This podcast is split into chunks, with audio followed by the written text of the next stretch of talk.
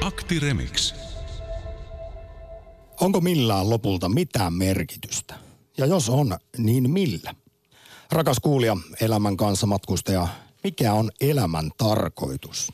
Studiossa matalaotsaiset huussi filosofit Korhonen ja Putkonen. Moi. Yle Puhe. Antiikin Kreikassa elämän päämääräksi ajateltiin yleisesti hyveellinen elämä ja siitä seurannut onnellisuus.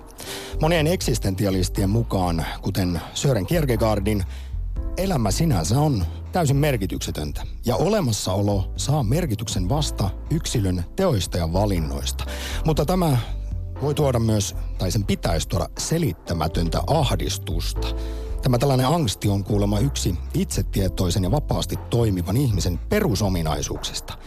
Se auttaa se ahdistus meitä tajuamaan vapauteen liittyvät mahdollisuudet, näin siis Kierkegaard. Ja hän on myös todennut siihen suuntaan, että ihminen, joka ei sitten tunne ollenkaan melankoliaa tai olemassaolon potentiaalisuuteen kuuluvaa ahdistusta, ei ole autenttinen persoona. Häneltä puuttuu yksi ihmisluonnon perusominaisuuksista. Sitä sitten vaan mennään laput silmillä, unissa kävellen kohti hautaa, kun ei, ei pohdita suuria kysymyksiä tai koeta eksistentiaalista kriisiä.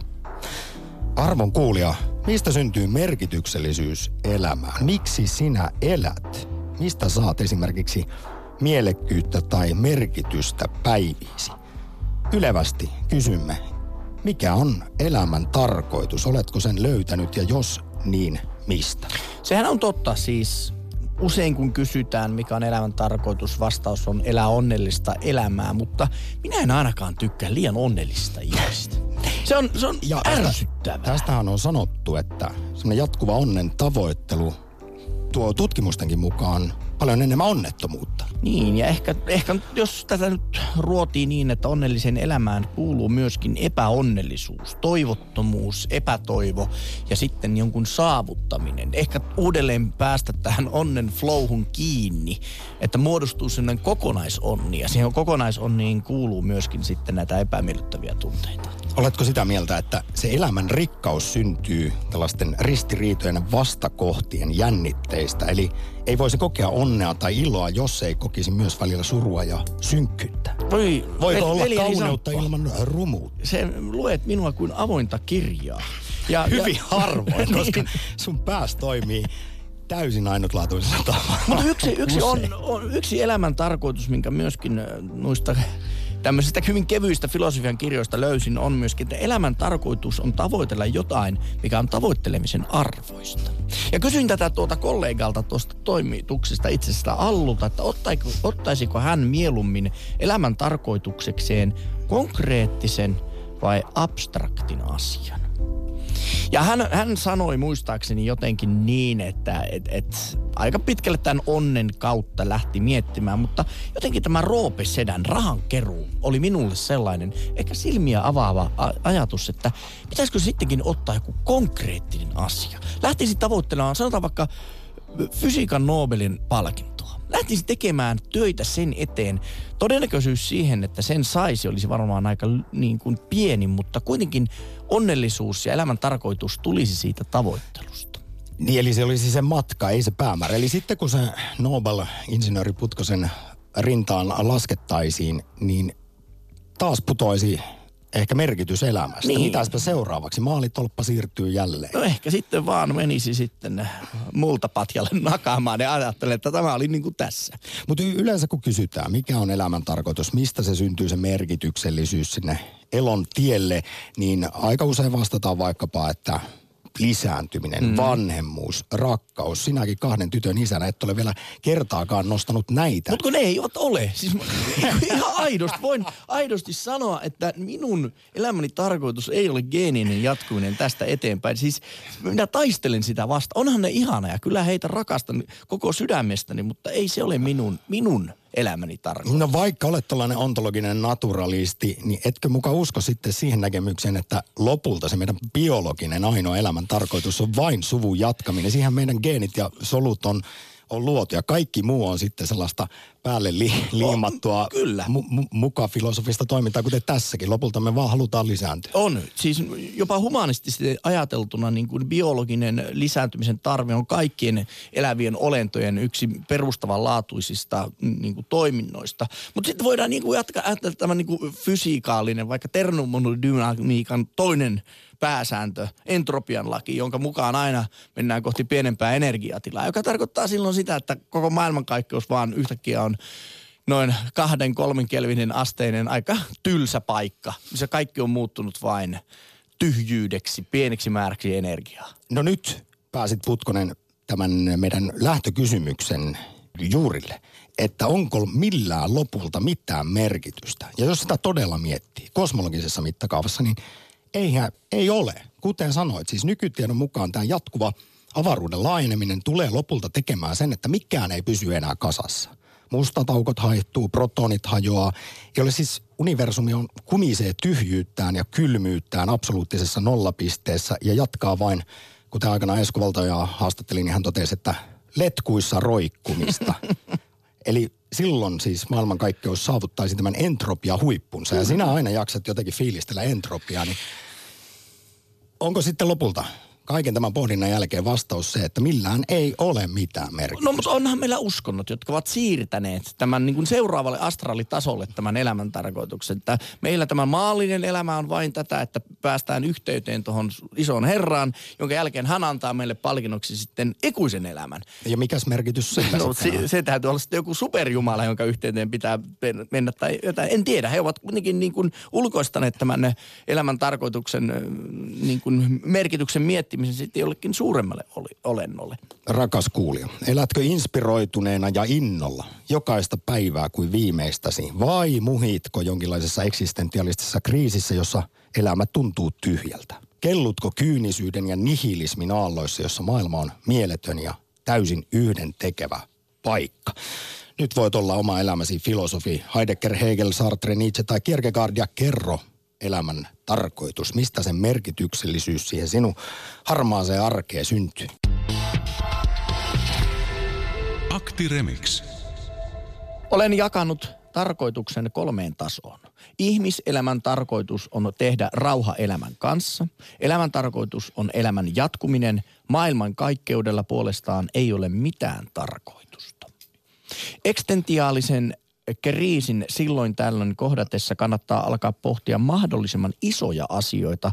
Itseäni auttaa avaruuden ajattelu. Esimerkiksi kuva linnunradasta on rauhoittava, kun sen avulla silloin tällöin muistelee itseään omasta ja omien ongelmien mitättömyydestä ja siitä, ettei näillä maallisilla asialla ole maailmankaikkeuden mittakaavissa mitään Ei väliä. mitään. Me olen täysin samaa mieltä tämän WhatsApp-lähettäjän kanssa. Se on kuitenkin jännittävää, että tiedän tuttuja, joita puolestaan ahdistavat kosmiset mittakaavat. Minua se kyllä rauhoittaa, se on kyllä. Kosmologia on sitä terveellistä heroinia on. ihmiselle. Harjavallan Nietzsche, Jukka, morjesta. Morjes, morjes. Nietzsche nostin esiin, koska muistan, että olet kyseistä filosofia, tietynlaista nihilistiä usein siteerannut. Millä ajatuksilla soitit tänään, kun puhutaan elämän tarkoituksesta?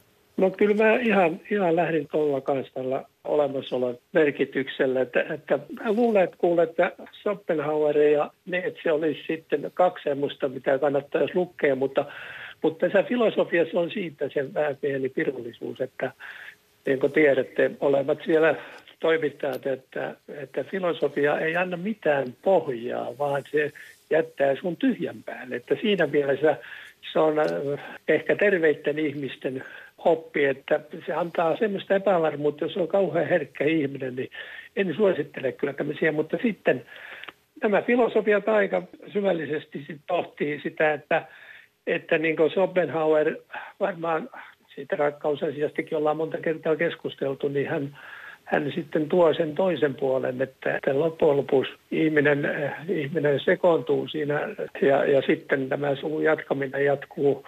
Että se on se, niin se tarkoitus, että, se, että ihminen sekoontuu siinä hiukan, että, että se, se järki ei toimikaan siinä vaiheessa, vaan se, se suvun jatkaminen on tärkeä. Mutta sitten mä menisin heti tähän toiseen asiaan, että että eh, kyllä biologit ja kaikki, jotka meitä ihmisiä ja apinoita on tutkinut, niin kyllä meillä sitten kuitenkin on tämä yhteisöllisyys. Eli sitä, sitä ei ennen sitten puhuttu rakkaudesta, mutta kyllä se, kyllä se on se liima, mikä, mikä pitää tätä lajia yllä. Ja se antaa myöskin sitten sen tarkoituksen.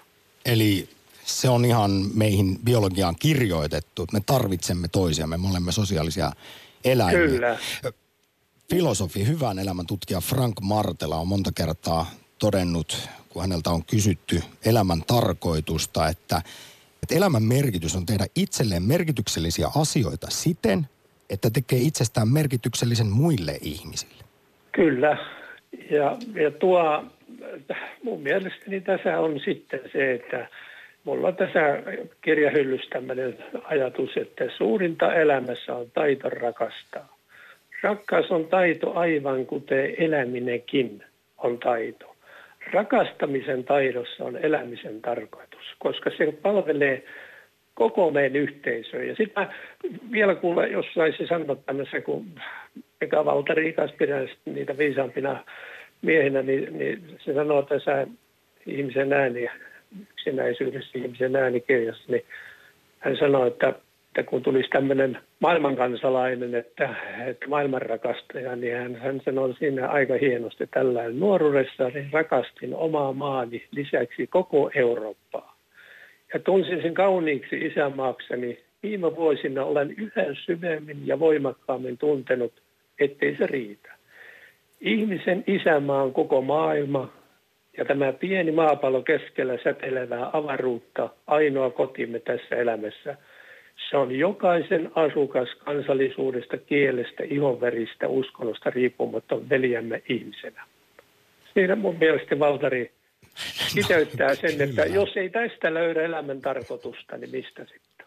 Harja Valtaa Jukka, suuri kiitos ensimmäisestä soitosta aktiin, kun pohditaan elämän tarkoitusta. Kiitos teille. Akti Remix. Hetken kestää elämä, sekin synkkä ja ikävä hei tonttuukot hyppykää. No tuossa to, oli jotain Schopen, Schopenhaueria ja siinä olihan siinä ihan, siinä kaikuivat menneiden aikojen fi, suuret filosofit. Yle Puhe. Naantalin Ari, moro. Moro, moro. Tuu, äskeinen soittaja hyvin kiteytti tämä, mitä mulla oli sydämellä, että tuota, kyllä se läheisten kanssa sopusoinnussa eläminen ja, ja jos voi itse edistää sitä jollain konsteilla, niin kyllä siitä se merkitys tulee aika pitkälti. Ja, ja nimenomaan itse koen ainakin melko no, vaikeaa kautta keskivaikeaa ahdistusta aika ajoin, aika ajoin kaikesta tästä kiireestä ja ihmisten turhasta sääntäilystä suuntaan ja toiseen ja, ja sellaisten asioiden korostaminen tärkeänä, mitkä ei loppujen lopuksi ole ollenkaan tärkeitä. Ja tota, mielettömästä ahneudesta. Yritetäänkö sillä ahneudella jotenkin täyttää sitä tyhjyyttä sielussa?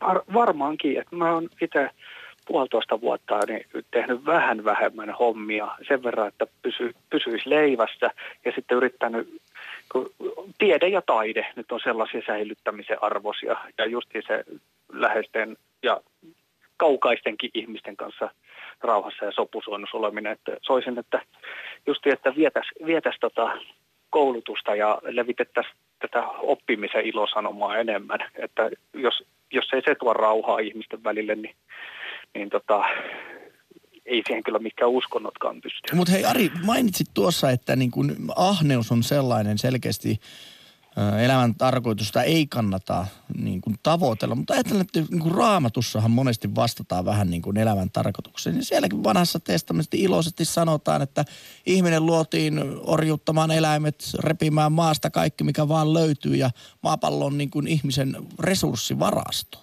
No siltähän se on, tota, eihän silloin ole huonolta ajatukselta vaikuttanut, kun tota, ollaan tiedetty oman heimon tai oman kyläyhteisön asiat ja maapallo on ollut suunnat, suunnaton lähes loppumaton. Tai no silloin se on ollut loppumaton, koska ei ole tiedetty, että mikä se loppuu edes, niin se on tuntunut mittaamattomilta resursseilta, niin se on ollut siihen maailman aikaan ihan, ihan varmasti tota, hyvä neuvo. Ja silloin ei ole tehomaataloutta harjoitettu ja näin poispäin. Et silloin se on varmaan ollut ihan käypä neuvo, mutta kun sitä sovelletaan vielä nykypäivänäkin, niin sitten meneekin vähän överiksi. Niin. Että kyllä mun mielestä Jeesus oli ihan loistava filosofi omana aikanaan ja jättänyt, jättänyt hyvän jäljen, mutta peräänkuuluttaisin sitä kohtuutta. Tiedän, että sulla on ollut tällainen seurakuntanuori menneisyys. Ja tuossa Kyllä. edellisen soittajan Jukan kanssa mainittiin jo Nietzsche ja hänhän oli tietyllä lailla sitä mieltä, tämä on tämä kuuluisa huudahdus häneltä tai kirjoitus, että Jumala on kuollut. Hän tarkoitti sillä sitä, että ihmiset luopuis uskonnoista, etsis itse tarkoituksen elämälleen, eikä vain odottelisi pääsyä tästä maailmasta jonnekin iäisyyteen ja, ja paratiisiin. Niin miten sinä tämän näet? Tuossa on, tuossa on hyvä pointti, koska musta tuntuu, että sellaiset ihmiset, jotka luottaa eh- ehdoitta siihen, mitä tota pastori saarnaa, tietysti ne aina välillä peilaa sitä raamattua, mutta kun ne ei kritisoi sitä raamattuakaan ollenkaan, vaan hyväksyy sen sellaisenaan, monet tällaiset oikein, oikein vanhoilliset. Mun mielestä se on sellaista ajattelun tyhjäkäyntiä. Ja, ja sitä oikeastaan suositaan, koska tota, miten se nyt sanottiin, että maailman ihmisille tämä on hullutus. Eli ne tietävät sen, että tätä pidetään aivan hulluna toimintana ja se, se kiskoo hyvin sitä kritiikkiä pois omien keskuudesta. Et mä haluan sitten kysymään miksi ja minkä tähden, niin, niin se oli, sitten sit niille kysymyksille ei tulekaan loppua. Et kyllä se on sellaista ajattelun tyhjäkäyntiä tuo niin uskontoon tukeutuminen. Nietzsche tosiaan määritteli kristinuskon nihilistisena uskontona, koska se poistaa merkityksen tältä maalliselta elolta ja keskittyy siihen oletettuun kuoleman jälkeiseen elämään. Akti Remix. Hei, ei kristinusko poista tarkoitusta maanapäälliseltä elämältä. Raamatun alussa Jumala käskee viljellä ja varjella maata, eli ei siis vain keskittyä odottelemaan maailmanloppua laakereilla leväten. Elämä maan päällä on hyvä, mutta paratiisissa odottaa täydellisyys. Mua on aina hämännyt, jos tässä nyt puhuttiin näistä mittakaavoista, niin myös aikaskaalat, että kun tämä ihmiselo tässä nyt maallinen sellainen, niin onhan se nyt yhdenlainen kärpäsen ruiskaus Saharassa suurissa mittakaavoissa ja varsinkin jos puhutaan sitten iäisyydestä, niin, niin en ole ymmärtänyt, miksi tässä pitää olla tällainen eteinen ensin. Niin, ei, niin kuin yksi ajan määritelmä on juuri tämä mahtava kunnon termodynamiikan toinen laki, se menee aina yhteen suuntaan. Niin, niin jos meillä olisi iäisyys, niin tarkoittaako tämä silloin sitä, että aikaa ei olisi vai että se koko ajan menisi yhteen suuntaan ikuisesti? Näinhän nyt on hypoteesit veikkaileet, että kaikkihan tapahtuu yhtä aikaa koko ajan, mutta meidän vaan tällaiset alkeelliset nisäkäsaivot kokevat ajan. Mä mietin sitä, että koska siis aikahan on liikkeen niin kuin mitta. Et niin kauan kuin on liikettä on aika. Mutta aika on myös suhteellista. Sitä se, se, se on juurikin näin. Juurikin Yle näin. Puhe. Sitten heilahdetaan Keski-Suomeen Maire mainiota tiistaita. Oikein mukavaa aamupäivää. Moi. Tänään pohditaan aktissa vaatimattomasti kevyesti lounastunnilla elämän tarkoitusta muun muassa. Minkälaisia pohdiskeluja on syntynyt? Äh, on ollut oikein ihana tapa aloittaa tätä lomapäivää kuuntelemalla näin hienoja keskusteluja ja näin hienoja pohdintoja Ei kai vaan olla tuotu sulle eksistentiaalista kriisiä ensimmäisen lomapäivän. Ei, kyllä sitä on riittänyt ihan tästä omasta takaa.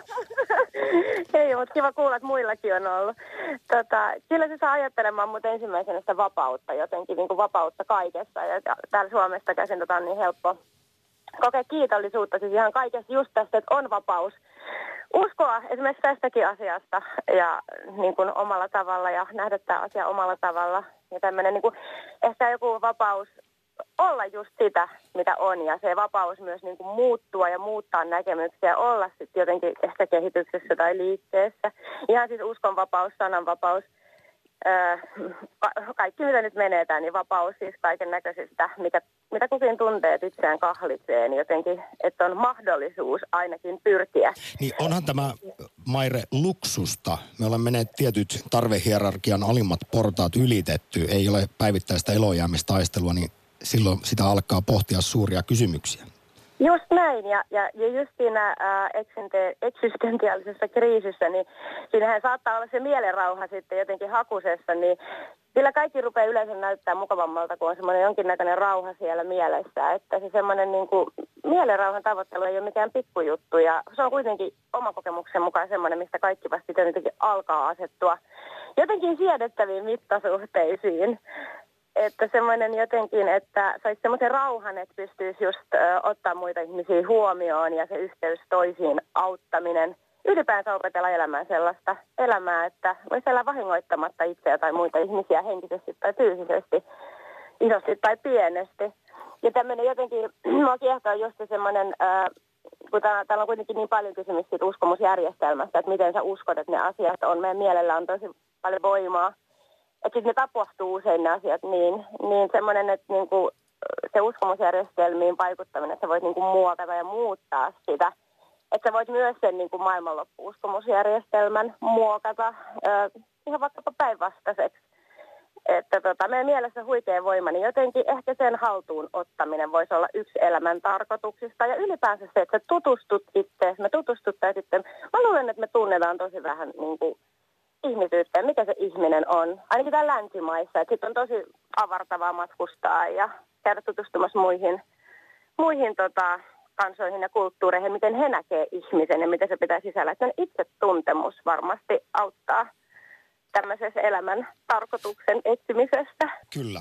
Mä tuossa ihan lähetyksen alussa siteerasin Kierkegaardia, joka lanseerasi tämän termin filosofian tämän angst, tämmöisen selittämättömän ahdistuksen, joka on kuulemma itsetietoisen ja säkin puhuit paljon vapaudesta, vapaasti toimivan ihmisen perusominaisuuksia, joka auttaa meitä tajuamaan vapauteen liittyvät mahdollisuudet. Eli hänen mukaansa meidän pitää myös käydä niissä eksistentiaalisissa kriiseissä. Pitää tuntea melankoliaa ja, ja pohtia tätä olemassaoloa, jotta sitten me voidaan puhdistua jonkinnäköisestä tyhjyydestä taas katsomaan tätä maailmaa uusin silmin ja kehittyä.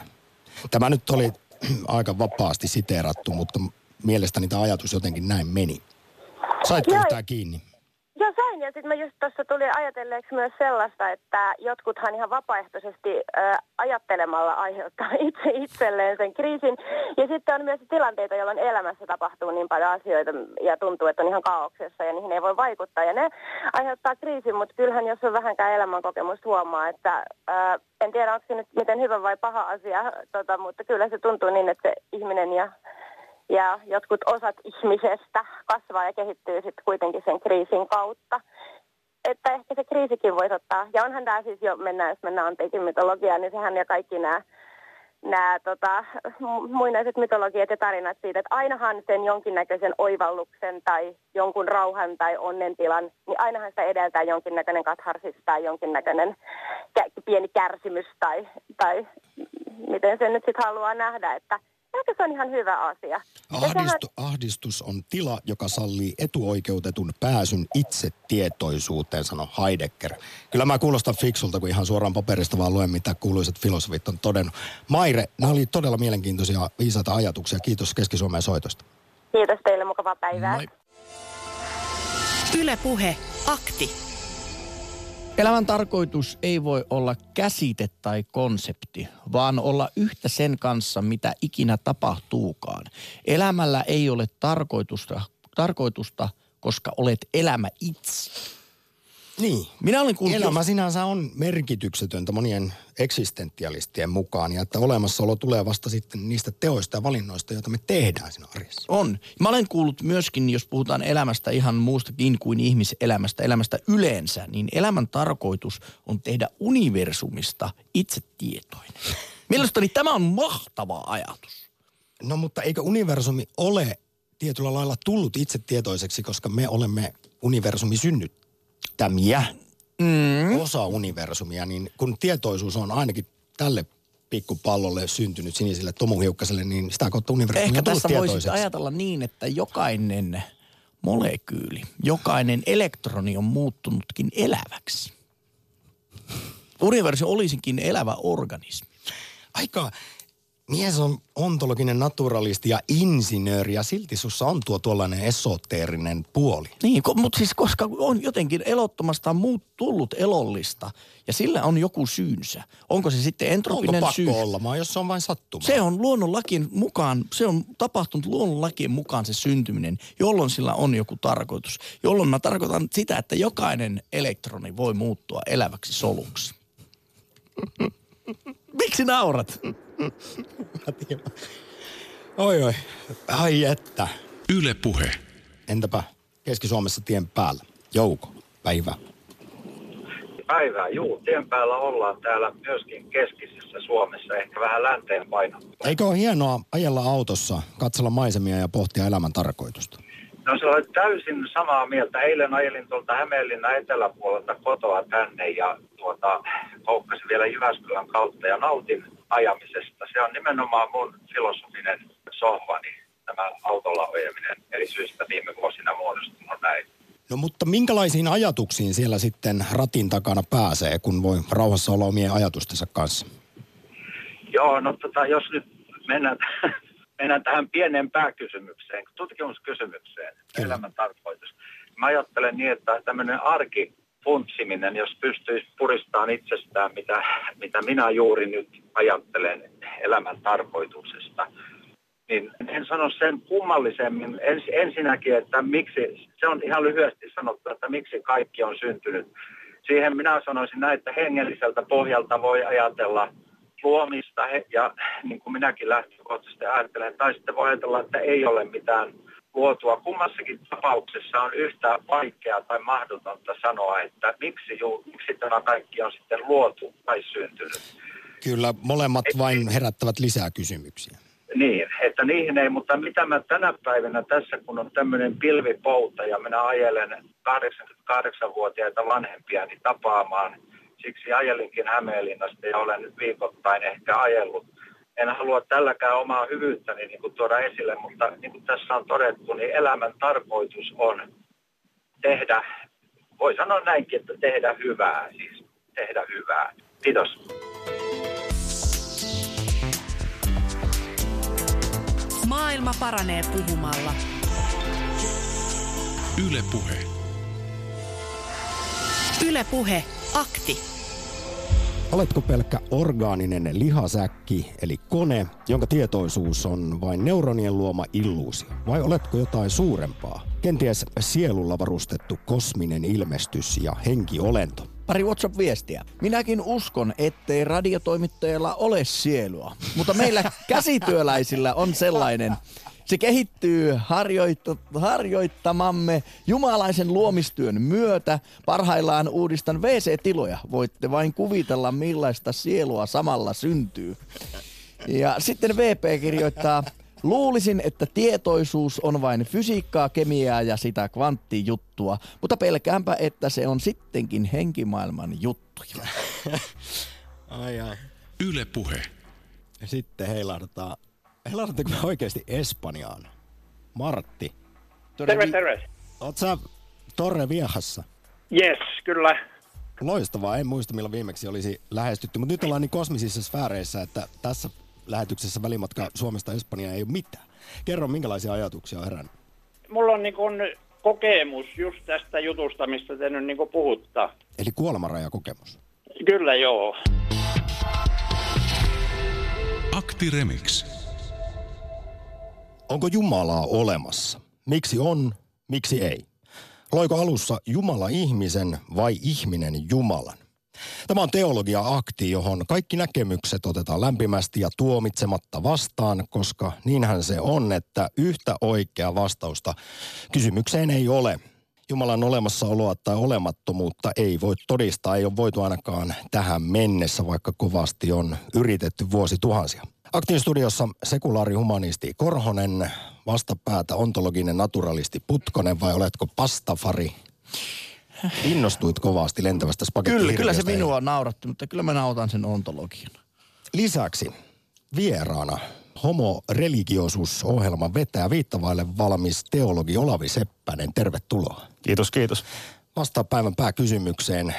Onko Jumala olemassa? No se asia on varmaan vähän niin, että Jumalan määritelmiä on niin tuhannen paljon, että on hyvin hankala kiistää niitä kaikkia yhdellä kertaa. Ää, koska Jos Mä luulin, miet... että tämä on yksinkertainen kyllä ei kysymys. Joo, joudun tuottamaan pettymyksen edes meille teologeille ei, tai, tai ehkä varsinkaan meille, kun joutuu miettimään sitä, että, että millä eri tavoilla Jumalaa voi luonnehtia, niin siitä se riippuu se vastauskin.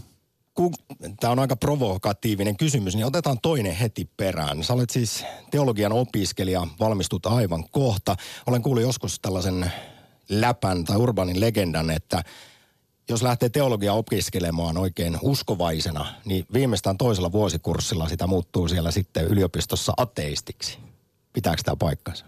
No mä oon, täytyy sanoa, että mä itse oon jonkinlainen case in point. Tosin mä en tiedä, että johtuuko meikäläisen uskonnollisten näkemysten murrokset siitä, että mitä siellä teologisessa tiedekunnassa opetettiin. Enemmän ne ehkä liittyy, liittyy ihan niin kuin muihin elämän kriiseihin. Jonkinlainen agnostikko siitä, siitä kristitty olavista kyllä tuli siinä vaiheessa ja vähän, vähän siitä eteenpäin, mutta ei kaikille käy sillä tavalla. Tuliko uskon kriisi? Ky- kyllä siis jostakin tämmöisestä oli kysymys. Yle puhe. Suomi on edelleen maailman luterilaisin valtio, näin voidaan sanoa, vaikka kirkosta eroamisaaltoa on ollut. Kuitenkin 71 prosenttia meistä kuuluu edelleen Evlut-kirkkoon. Mutta vain alle puolet suomalaisista uskoo Jumalaan. Ja luterilaisen kirkon Jumalaan uskoo vielä harvempi, vain reilu kolmannes. Ateisteja on puolestaan 23 prosenttia suomalaisista, eli he eivät usko Jumalan olevan olemassa. Mielenkiintoista on myös se, että vaikka usko kaikki valtiaaseen luojaan on laskussa, niin usko enkeleihin ja saatanaan on sen sijaan kasvussa. Näin kerrotaan ihan kirkon tutkimuskeskuksestakin. Osaatko Olavi Seppänen sanoa, että mistä tämä johtuu? Mitä tämä kertoo ehkä meidän ajasta? Se voi tietysti olla näin, että Jumala tuntuu jotenkin semmoiselta abstraktilta ja etäiseltä taholta, kun taas sitten tämmöiset... Tämmöinen vihtahousu, niin mm, sarvipäinen. Siinä on jostain syystä jotain eh, semmoista ihmisen kaltaisempaa ja niin kuin konkreettisempaa, että ehkä siihen sen takia on, on helpompi uskoa. Ja sama, sama juttu sitten voi olla enkelihahmojen kanssa, mutta niitäkin varmaan ihmiset kokee ja hahmottaa niin eri tavoilla, että mun on, mun on kyllä vaikea sanoa tuohon. Mutta voisihan kuvitella, että jos tämmöistä ihan arkielämää miettii, niin aika monet asiat määritellään uskonnossa synneiksi niin tuosta pitkästä halista kuin ryyppäämiseen, irstailuun, niin sitä haluaa samaistua sitten, että jos se vihtahousu kuitenkin on sellainen, että siellä ne loppumattomat bileet saunassa jatkuvat ja viiniä iloiset naiset virtaavat. Se voi tietysti olla, mutta jos jollakulla niin tämmöisiä ajatuksia on, niin ehkä hän ei ole kuitenkaan minkään niin kuin valtavirta teologioiden helvettikäsityksiin hirveästi perehtynyt. Että et se saattaa sitten tulla enemmän enemmän jostakin niin kuin Tenacious D-tyyppisistä leffoista tai, tai vastaavista tämmöinen. Meinaatko, että jos sinne alakertaan joutuu, niin siinä pettyy pahasti? Joo, saattaa olla. Että, että muistaakseni esimerkiksi tämä vanha kunnon Danten Infernohan oli semmoinen Niin, kuin, niin kuin jossain tuntemattomassa sotilaassa otettiin viitata tähän ryssän helvettiin, eli äärimmäisen kylmään paikkaan, niin, niin sellainen se Dantenkin oli, että paholainen oli siellä ytimessä uponneena semmoiseen jäiseen järveen. Ylepuhe akti. Arkisin kello 11. Yle Puhe. Viestejä ropisee niin Twitteriin kuin Instagramiin kuin Whatsappiin. Jännä juttu, kun on ei lainkaan poleeminen kysymys. Twitterissä kysytään, voiko Jumala luoda niin suuren kiven, ettei hän itsekään sitä voi nostaa. Ei, johtaa tällä hetkellä 62 prosenttia ja kyllä 38. Mainittakoon, että Twitter-kysymys on siis kaikki voipaisuuden paradoksi. Kysytään muuten Olavilta, kyllä ei vastauksena. Voiko Jumala luoda niin suuren kiven, että hän ei itse sitä jaksa nostaa? No ainakin niin kuin kristillisen teologian perinteessä on semmoisia ajatuksia, että Jumala voi myös luopua vallastaan, mutta hän tekee sen silloin vapaaehtoisesti tai jota, jotakin sinne päin. Hetkinen, siellä eli sä nyt näin yksinkertaisesti siis kumosit tämän ikiaikaisen kaikkivoipaisuuden paradoksin, koska yleensä ajatellaan, että Ups, jos hän vastaa kävi? kyllä tai ei, niin se sitten kumoaa myös tämän kaikkivoipaisuuden. Yle Puhe. Late, onko Jumala sinulle kaikkivaltia sisään ja iankaikkisen elämän antaja vai kenties satuolento, jonka esi-isämme keksivät leiri nuotiolla selittämään maailman mysteerit? Lähes viikoittain olen asiaa pohtinut elämäni aikana ja tällä hetkellä olen sillä kannalla, että olisihan toki ihmeellistä, että kun luontoa tutkimaan, niin siellä toistuu määrätyt lainalaisuudet, Fibonacci, sarjat, kultainen leikkaus, yms, yms, lukuisista pienistä samankaltaisista leikopalikoista on kaikki rakennettu, mutta sanotaan, että jos kaukaisessa tulevaisuudessa Jumala löytyisi, niin se ei välttämättä olisi sellainen, miksi me ihmiset haluaisimme hänet kuvitella. Mutta en osaa sanoa, että onko Jumala vai ei kyllä, mutta sitä on mukava pohtia. No sitä on pohdittu iät ja, iät ja ajat, mutta siis ymmärsinkö oikein, että jos viikoittailla te käy tätä tällaista teologista Kyllä. pohdiskelua, niin Se on niin kiehtova ajatus, että, että pohdin sitä kyllä ihan viikoittain, että se on niin minun mielestä ihan, peru, ihan ratkaiseva peruskysymys, mitä jokaisen pohtia, että se on, sanotaan, että ne ihmiset, ketkä väittävät, että ei ole, niin mistä he sen tietävät? Ja taas ne, ketkä väittävät, että on, niin mistä he sen tietävät? Niin onko sitä olemassaoloa tai olemattomuutta, kumpaakaan ei voi todistaa, mutta eikö se todistustaakka ole sitten väittäjällä? Niin, sanotaan nyt näin, että eikö aika epätodennäköistä, jos kaukaisessa muinaishistoriassa evoluution alussa, niin kaksi limanuljaskaa vain hakkasi päätä seinään niin kauan, että sattuvalta löysivät oikean polun. Ja sitten heidän lapsensa hakkasivat päätä seinään niin kauan, että he löysivät oikean tavan selvitä, että tämä luonnonvalinta ja niin poispäin, niin kyllä tässä on, ja mä voisin koko elämäni tutkia mehiläisiä ja silti mä en niin pääsisi perille niiden salaisuudesta, niin kyllä tässä on, on semmoista mystistä suuruutta, mutta Mutta voiko se olla, tai kun sitten taas tämmöinen ontologin naturalistinen näkökulma on se, että kun tarpeeksi aikaa ja tapahtuu sattumia, niin sitten kun me katsomme tässä lyhyen ihmiselon aikana tätä ympäröivää maailmaa, joka on miljardien vuosien aikana syntynyt, niin siinä me vähän väkisinkin sitten näemme muka tällaista jotain suurta suunnitelmaa. Sitä on vaikea tajuta, että miten asiat kehittyy pitkillä aikaväleillä. niin niin, kyllähän se on, että pistetään, pistetään pahvilaatikkoon hammasrattaita ja muut vedetään sekaisin. Tarpeeksi kauan ravistetaan, niin siitä tulee Volvon moottori. Eikä nyt sitä Tämä- Volvon. tämä, tämä on tämmöinen asiaton kommentti, mutta, mutta uskon, että sano, sehän periaatteessa, jos kaikki on sattua varassa, niin sehän voisi kaikki mennä niin kuin umpikujaankin, että joo, että tä- tästä samakon, tästä samakon kudusta nyt puuttuu yksi merkittävä, merkittävä atomiketju, että tämä on, tämä on maholiemi, ei tästä ole mihinkään. No mutta sehän kuolee sitten pois. Näinhän se luonnonvalinta toimii, että jos Niin, sillä on niin. elinmahdollisuuksia, niin se elää. Jos ei se ole enää olosuhteet muuttuu, niin se on dead. Niin, niin. Akti Remix. Kristinusko, Benuiinien satu on tuotu meille väkipakolla.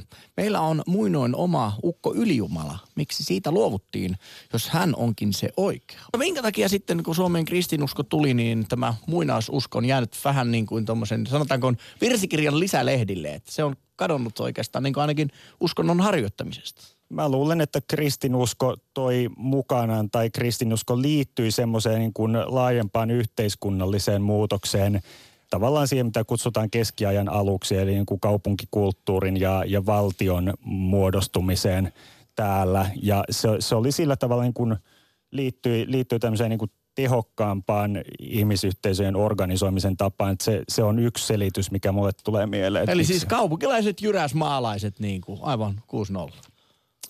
Vähän siitäkin siinä varmasti oli kysymys. Yle Puhe. Artsi, moro. Terve.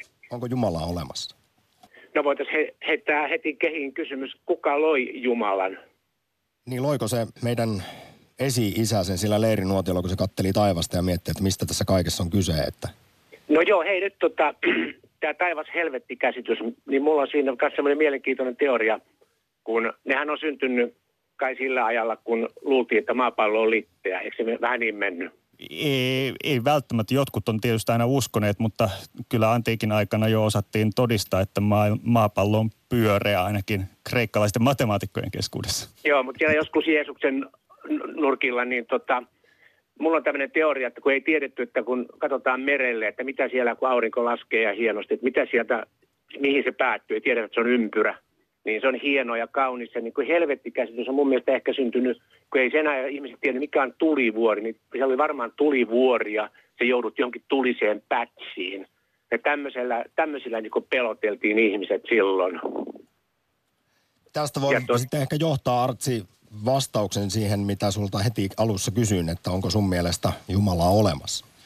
No mun mielestä tota, eihän ei ole olemassa. Kyllä mä oon tämän niin kuin Esko Valtaajan kanssa aika pitkään samaa mieltä näistä käsityksistä. Ja, ja tota, sitten voitaisiin ajatella myöskin niin, että nyt kun ollaan muut, tultu tiedeyhteiskuntaan, niin jos Jeesus-käsite, sitä ei olisi ollut vaikka nyt sanotaan tähän mennessä, niin mitä mahdollisuutta Jeesuksella olisi nyt tulla tähän niin kuin sillä, sillä idealla, millä hän silloin oletettavasti liikkui siellä, niin mit, mitkä olisi Jeesuksen mahdollisuudet nyt niillä omilla tarinoillaan?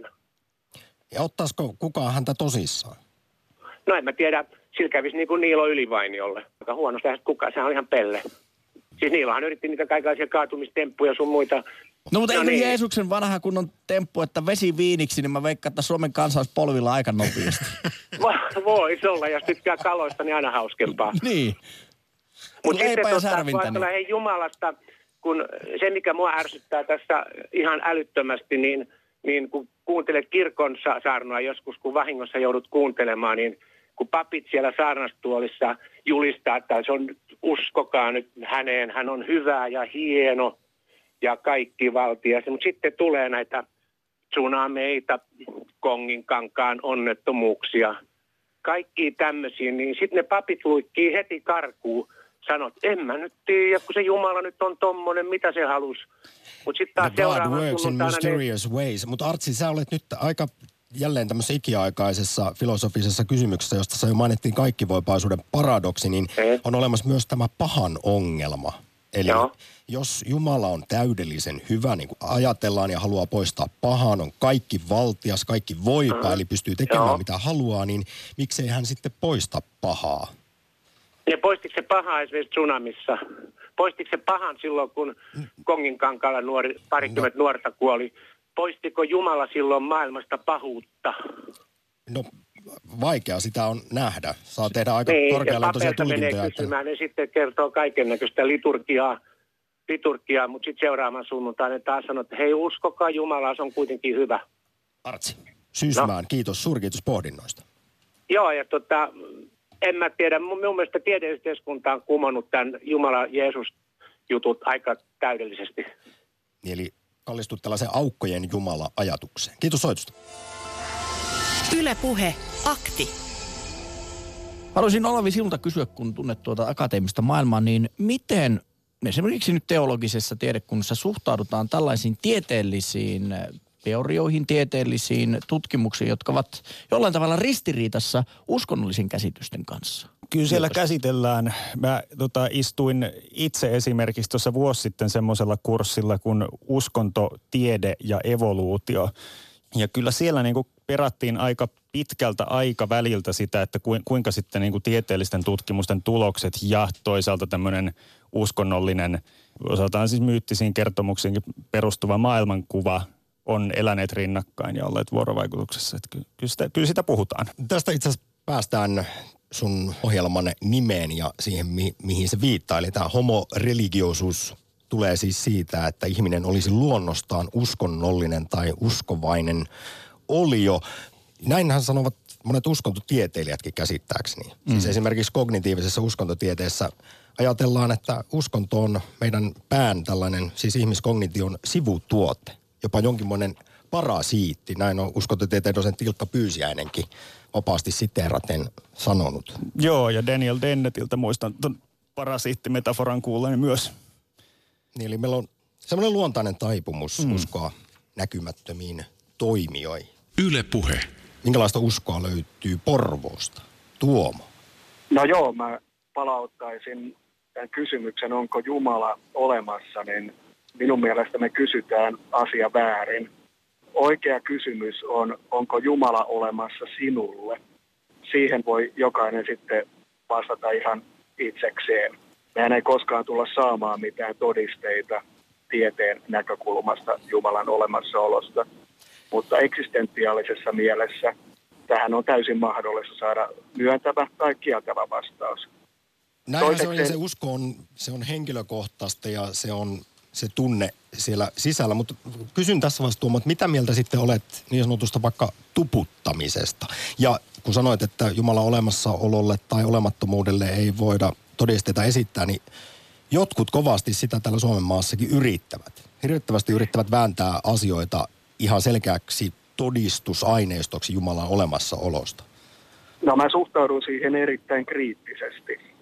Ja minun mielestä tässä pitäisi taas harrastaa pientä käsitteiden eriyttämistä, koska usko on kovastikin paljon eri asia kuin uskonto. Kyllä.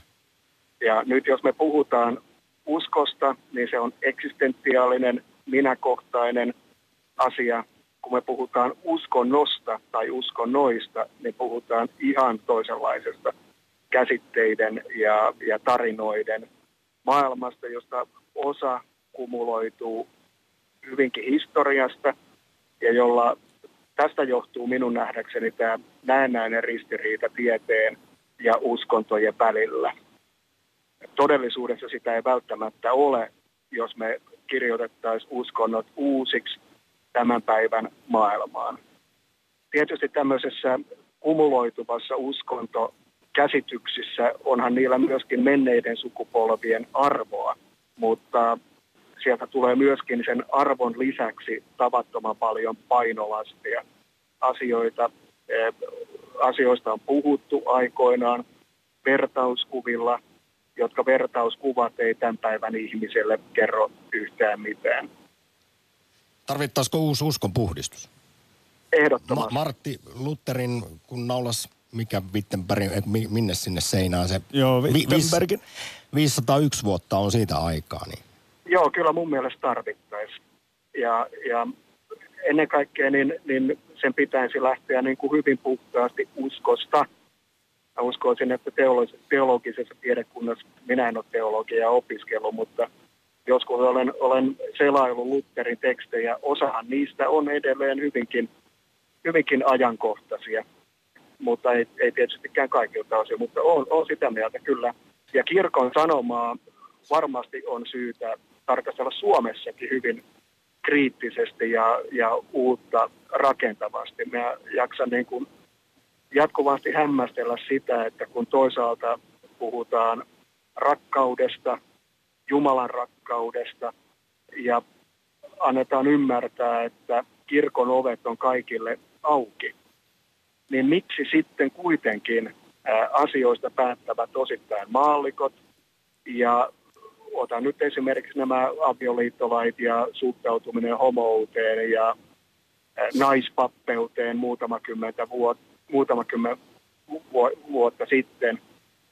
Ei se ole minun mielestä mitään arvojohtajuutta, että mennään tämmöisen yleisen konsensuksen, haetaan ikään kuin opillisiin asioihin yleistä konsensusta.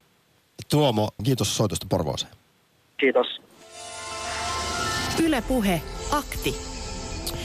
Tietoisuus on yhtä kuin Jumala. Kaikki elävä, jolla on edes alkeellinen tietoisuus, on Jumalan heijastuma. Universumi kokee ja näkee itse itsensä subjektiivisen kokemuksen kautta. Sinä ja minä ja kaikki muut olemme Jumalia. Me päätämme, mitä teemme tietoisuudellamme ja luomme kaiken tämän, minkä koemme todellisuutena. Pohjimmilta olemme kaikki yksi ja sama tietoisuus. Yle puhe. Hessu, päivä. No hyvää päivää. Onko sulla Jeesus sydämessä? Kyllä, just näin. Tämä oli hyvä, hyvä kysymys ja aivan loistava aihe. Tota, mä itse olen yli 50 kaveri ja tota, mulla ei niinku, vähän sellaista epäkelpo lapsuudesta huolimatta, niin koskaan on ollut jotenkin epäselvää se, että onko Jumala ja taivaan isä olemassa vai ei. Et sitä olen monesti epäillyt, että, että rakastaako hän minua joka, että onko Jumala hyvä aina. Kaikki pienet vastoinkäymiset helposti kääntää mielessään sillä lailla, että miksi, miksi Jumala sallii sitä ja tätä, mutta tota, sitä, että onko Jumala olemassa, niin ei ole koskaan mulle ollut niin kuin semmoinen semmoinen iso epäilyksen aihe, mikä, mikä se monelle on. Ja, ja tota, mä uskon raamattuun sellaisena, kun se on kirjoitettu ja siellä sanotaan, että Jeesus kuoli meidän puolesta ja mä uskon sen.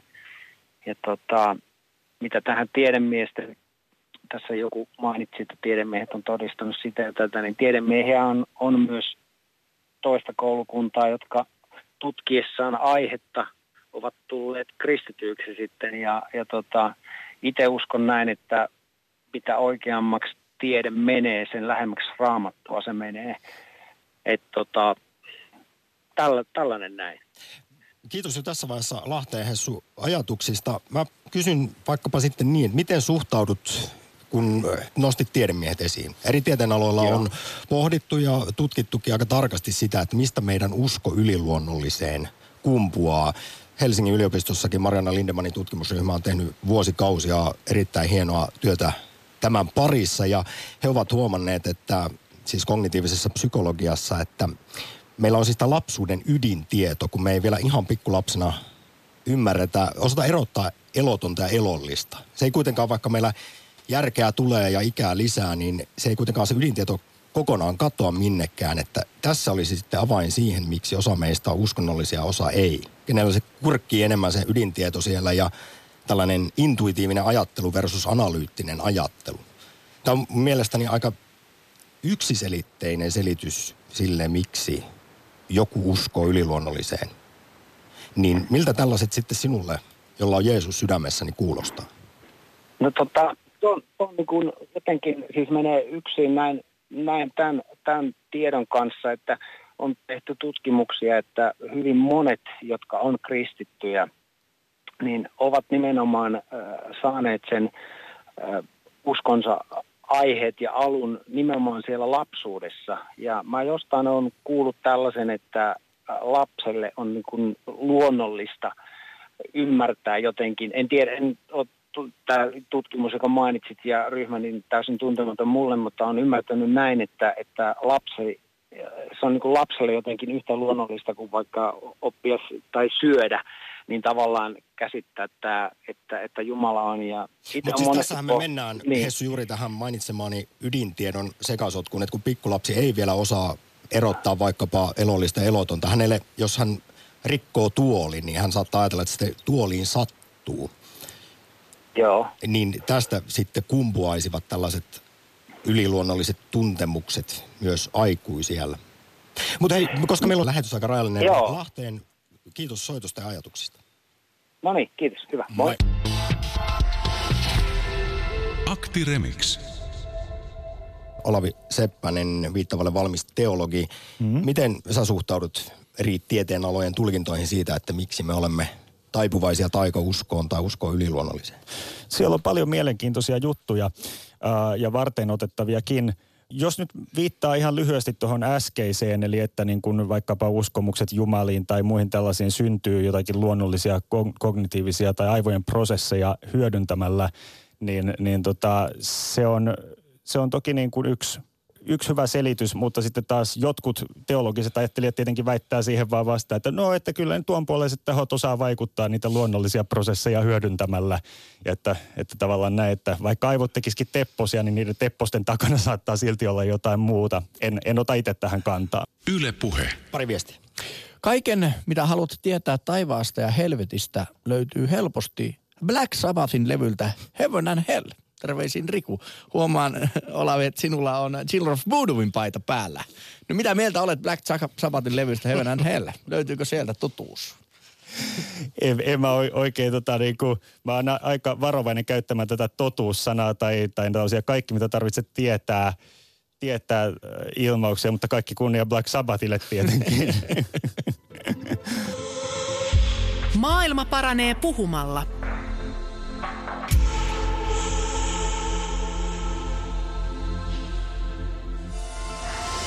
Ylepuhe akti. Mistä universumi koostuu? Ihminen ei tiedä mihin menee ja kusta tulee. niin, niin kuin kirjassa sanot. Ylepuhe. Missä kirjassa? Isossa kirjassa. Aha. Ja Itä-Suomessa Eero. Mä puhun semmoisesta yksinkertaisesta asiasta kuin aika. Että mä oon tulkinut tätä juttua sillä tavalla, että aika on oikeastaan ihmisen keksintö eikä avaruuden. No kato, se pitää olla jotain materiaalia tai energiaa jossain, joka räjähtää, mutta kysymys kuuluukin, että mistä se joku, joka räjähtää, niin mistä se on tullut? Ei, ei se nyt tyhjöstä tule, no. Niin, paitsi että kuule, kun ne kosmologit näinkin on väittänyt, että tyhjästä voi nyhjästä. Yle Puhe. Hyvää päivää. Vai onko? Niin, sepä se. Siinäpä kysymys. Kuinka varma olet siitä, että olet itse olemassa? Oota. Ai saat. Mikko, morjesta. Oikein hyvää päivää. Tämä on loistava ohjelma. Tämä on niin ajatusten armeija vähän, kun armeija menee, niin taas huomaa, että on ala takaisin ja kaikki on erilaisia. Ja sieltä tulee niin kuin ihan mitä sattuu ja niin se on hyväkin omalla tavalla, koska eihän me muuten keskusteltaisi ollenkaan, että me oltaisiin vain jossain semmoisessa umpiossa. Niin tämähän on oikein loistava ohjelma. Yle Puhe. Akti. Arkisin kello 11. Yle